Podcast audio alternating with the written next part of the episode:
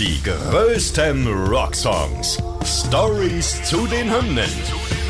Ihr hört einen Original-Podcast von Radio Bob, Deutschlands Rockradio. Mit Carsten Weyers und mit Benny Zinke. Heute American Jesus von Bad Religion. We got the American Jesus, see him on the interstate. We've got the American Jesus, he outbuilt the president's estate. Wir schreiben 1993 und da schlägt ein berühmtes Punk-Songwriter-Duo wieder zu, und zwar Greg Graffin und Brett Gurewitz von Bad Religion. American Jesus ist ein beißender Kommentar auf die amerikanische Gesellschaft damals zu dieser Zeit und eine echte Anti-Establishment-Hymne mit prominenter musikalischer Unterstützung. Und wir gucken uns jetzt mal an, worum es in dem Song eigentlich geht und wie es passieren konnte, dass Bad Religion mit der Veröffentlichung des Albums zu diesem Song, Recipe for Hate ist das, auch ein gewisses Risiko eingegangen sind. Ganz genau. Und was mich ja auch überrascht hat, Eddie Vedder ist zu hören auf diesem Song. Wie es dazu kam, ob das nur ein Zufall war oder ob das alles bewusst so war, das klären wir alles mal in diesem Podcast.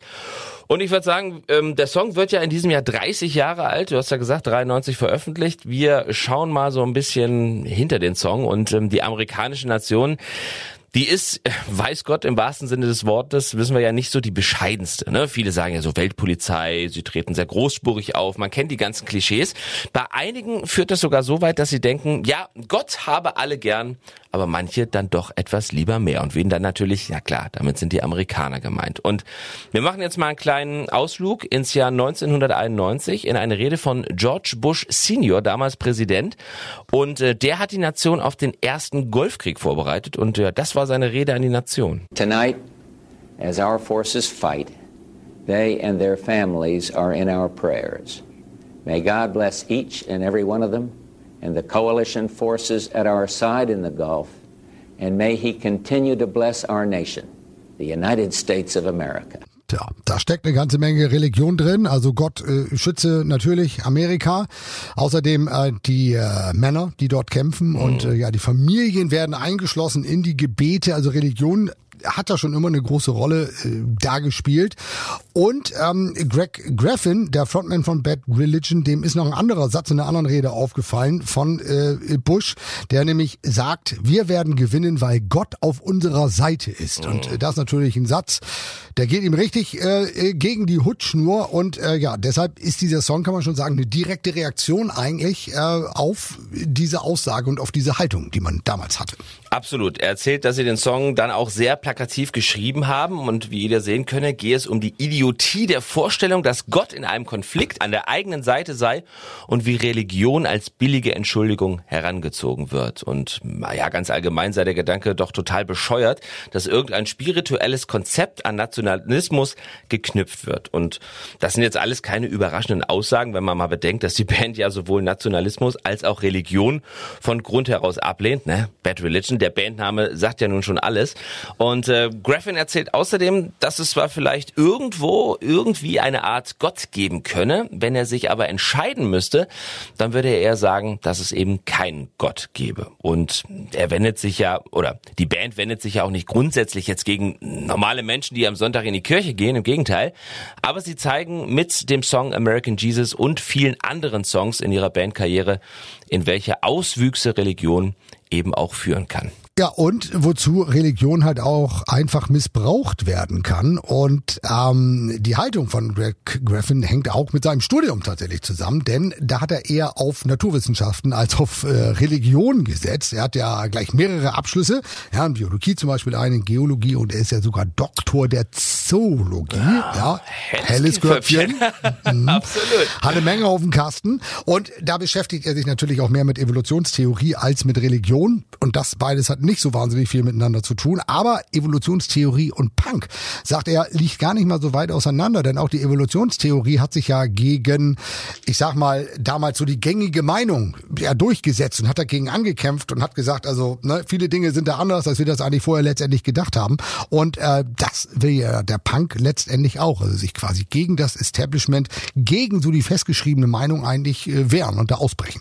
Absolut. Also steckt schon eine Menge dahinter, und natürlich brauchst du zur damaligen Zeit in den 90ern, das lief ja noch Musikvideos in MTV und auf Viva, brauchtest du auch ein gutes Video, und die Band hat sich jetzt gedacht, da machen wir nichts groß Experimentelles, sondern die haben diese ganze Jesus-Thematik auch im Video aufgegriffen. Die Band fährt durch ein sehr dunkel gefärbtes LA und trifft auf zahlreiche Bürger, die mit Augenbinde und Kreuz auf dem Buckel durch die Straßen der Stadt ziehen, und gerade das Ende, das prägt sich doch dann ziemlich ein, als dann alle versammelt dastehen und One Nation Under God rufen.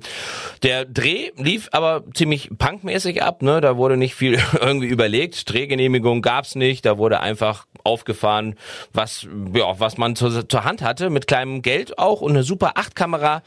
Da sind sie losgezogen, hatten ihren Regisseur dabei, und man hat auch gar keine Schauspieler groß engagiert. Als Statisten wurden einfach Freunde und Mitarbeiter des bandeigenen Labels rekrutiert. Kann man auch machen, Low-Budget-Produktion, aber dafür ist es eigentlich ganz nett geworden. Ja, Punkrock halt.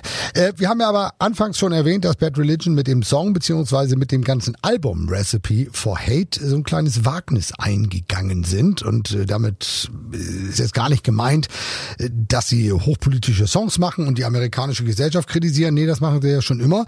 Sie spielen hier mit was Größerem tatsächlich noch, und zwar ihrer Glaubwürdigkeit als Punkrock-Band. Denn sie haben das Label gewechselt. Alle 6 Platten, die sie bis zu dem Zeitpunkt rausgebracht haben, wurden alle über ihr eigenes Punk-Label Epitaph veröffentlicht. Praktischerweise wurde dieses Label halt auch von Brett, dem Frontman, selbst gegründet und betrieben. Für die Verteilung über ein Indie-Label haben Bad Religion dabei schon immer recht gute Verkaufszahlen gehabt. Mit Recipe for Hate haben sie dann aber einen echten Nerv getroffen. Als sie die Scheibe veröffentlichen, verkaufen sie rund 200.000 Exemplare, und damit ist der Verkauf so gut wie noch nie gelaufen. Ja. Und Bad Religion sind wahrscheinlich hoch zufrieden, aber da gibt's ein Problem. Ja, denn natürlich verbraucht das Label dann alle Ressourcen für nur eine einzige Band, nämlich eben für Bad Religion, also ihr Steckenpferd. Vielversprechende Kandidaten, die Brett Gurewitz schon zu einem Label gelotst hat, müssen jetzt zurückstecken. Das ist natürlich dann schwierig. Die Lösung ist dann aber, obwohl sie Punk sind, gehen Greg Graffin und Co. einen Deal mit einem Major-Label ein. Sie unterschreiben tatsächlich bei Atlantic Records, und das Album wird dort nochmal neu aufgelegt. Das ist ja insofern wirklich ungewöhnlich, weil beide Seiten viel zu verlieren haben. Auf der einen Seite die letzten kalifornischen Hardcore-Bands, die die 80er überlebt haben. Das passt eigentlich so gar nicht ins Repertoire von Atlantic. Die waren ja mehr so im Mainstream-Pop-Rock-Bereich unterwegs. Und Bad Religion spielen damit ihre Glaubwürdigkeit als Punks zu verlieren, ne? Andere Bands wurden ja schon vorher, wir kennen das, wegen weit weniger, wurde ihm Ausverkauf oder Kommerzialisierung vorgeworfen. Das ist ja ein Thema in dem Punk-Bereich, der sich bis heute durchzieht. Jay Bentley, der Bassist und auch Mitbegründer von Bad Religion, hat das damals so erklärt, also den Wechsel zu Atlantic. The move to Atlantic kind of it fell under that umbrella of Bad Religion and Epitaph kind of outgrowing each other and smothering each other. There was a thought that Brett and I said, if we could get Bad Religion off of Epitaph, it would take away a lot of the workload at Epitaph, and we could kind of focus on other bands. And tja, es war also wirklich eine ganz nüchterne Entscheidung, eine ganz pragmatische, weil man musste einfach Druck vom Label nehmen. Das hätte halt einfach mit Bad Religion viel zu tun gehabt und hätte sich dann halt den anderen Bands überhaupt nicht mehr widmen können, die da unter Vertrag standen. Und von daher hat man gesagt, okay, wir gehen dann halt letztendlich zu einem Major-Label. Aber da hat man natürlich auch eine große Chance gesehen, denn bleibst du bei deinem kleinen Indie-Label, dann bleibst du natürlich auch irgendwie so ein bisschen in deinem Kosmos, in deinem Punk-Kosmos. Wenn du bei Atlantic unter Vertrag stehst, dann hat man natürlich auch eine viel größere Reichweite. Das stimmt. Ironie des Schicksals, also ein bisschen, wirklich nur wenige Tage nach der Unterschrift beim Major Label, da bekommen Graffin und Co. gezeigt, dass es eben auch mit Epitaph, also ihrem eigenen Label, hätte funktionieren können, denn da kommt eine andere Band ums Eck, die bei ihnen unter Vertrag sind, The Offspring. Die veröffentlichen ihre Hitsingle Come Out and Play über Epitaph und plötzlich wird das Ding überall im Radio gespielt und millionenfach verkauft. Es ist also ein Erfolg, mit dem jetzt niemand so gerechnet hat und der The Offspring dann weltweit bekannt macht. Ja, der, kann man sagen, der Durchbruch für The Offspring, gerade auch im amerikanischen Markt.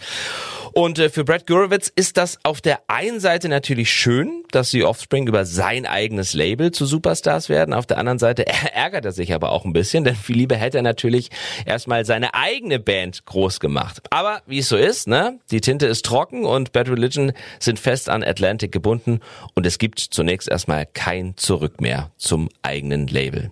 Ja, und am Ende hat die Band natürlich den Vertrag erfüllt. Mittlerweile sind Bad Religion aber jetzt auch schon seit über 20 Jahren wieder zurück zu ihrem Haus- und Hoflabel zurückgekehrt. Alle Alben seit Process of Belief 2002 sind wieder über Epitaph veröffentlicht worden. Ende gut, alles gut. Ja. Die Platte ist auf jeden Fall gut angekommen damals. Das Album, der Sound war besser, als man ihn von früher kannte und die Band hat auch nicht mehr ganz diesen typischen Punk-Konventionen entsprochen. Also dieses aggressiv sein, was man ja damals im Punk immer gesehen hat, schreien und maximal eine Handvoll Akkorde spielen, sondern man hat also da das Repertoire schon erweitert und den Sound da so ein bisschen verändert. Und dann kam ja auch noch Grunge-Größe Eddie Vedder mit. Dazu hattest du vorhin schon gesagt, zum Einstieg, der ist nämlich im Hintergrund zu hören und das haben so einige dann natürlich auch wieder gesehen als Anbiederung an den Zeitgeist. Ja, Nirvana, damals die absoluten Superstars. Ja. Grunge war das angesagte Label. Und dann haben man gesagt, boah, jetzt lehnen die sich halt da irgendwie auch noch an und versuchen darüber, ja, irgendwie noch Leute zu erreichen und damit noch erfolgreicher zu werden. Aber dass Eddie dabei war, war eigentlich eher ein Zufall. Ja, wie so oft im Zufall, ne? Also das Leben spielt dir Zufälle. So war es ja auch bei Money for Nothing. Deswegen ist ja Sting auch bei, ne, zum Beispiel auf dem Song gelandet von den Dire Straits, weil er einfach zufällig in Hawaii war oder irgendwo, wo sie surfen waren. Und Eddie Vedder ist zufälligerweise großer Bad Religion Fan und man kennt sich auch schon lange, bevor zum Beispiel auch Pearl Jam durchgestartet sind. Und wie gesagt, er ist in der Nähe des Studios unterwegs, als Bad Religion die Platte aufnehmen und hat dann mal kurz Hallo gesagt und ja, hat dann einfach gesagt, ach komm, dann lasst mich doch hier auch so ein kleines bisschen Background singen und dann war er mit dabei. Also kann man jetzt so sagen, cleverer Schachzug oder wirklich Zufall, können wir jetzt in diesem Podcast nicht beweisen. Aber durch das neue Label und größere Label sind auch halt eben viele Menschen das erste Mal mit Bad Religion in Kontakt gekommen. The fact is, the music isn't any different and if you like us for the music, there's no reason not to be a Bad Religion fan. Ja, Graffin sagt, Fakt ist nun mal, dass die Musik sich nicht verändert hat und wenn man halt Bad Religion mag, dann gibt's jetzt auch da keinen Grund, nicht mehr Bad Religion Fan zu sein, nur weil man jetzt hier bei einem anderen Label ist und ja, American Jesus ist bis heute einer der bekanntesten Songs von Bad Religion und Greg Graffin sagt, dass es sogar der beste Song ist, den sie jemals gemacht haben. Er spiegelt halt genau das wieder, wofür die Band eigentlich von Anfang an steht. Schöner Punk, inhaltlich immer schön die Finger in die Wunde legen, was in der amerikanischen Gesellschaft schief läuft, das war ja immer schon ihr Auftrag. Das stimmt. Und es hat auch gezeigt, ne, das ist ja, wie gesagt, bis heute ein Thema, die interessante Geschichte rund um den Labelwechsel einer Punkband. Erstens, man kann sich auf ein Major-Label auch verlassen und man kann als Punkband auch seiner Einstellung treu bleiben, auch wenn man zu einem größeren Label geht. Und zweitens, man kann auch mit ein bisschen Glück auf einem kleinen Label zur Welt rum und vielen verkauften Tonträgern kommen. Also das haben ja viele, viele andere Punkbands in den letzten 30, 40 Jahren auch schon bewiesen. Ja, guter Punkrock-Song ist halt ein guter Punkrock-Song und da gehört American Jesus einfach dazu. So ist es.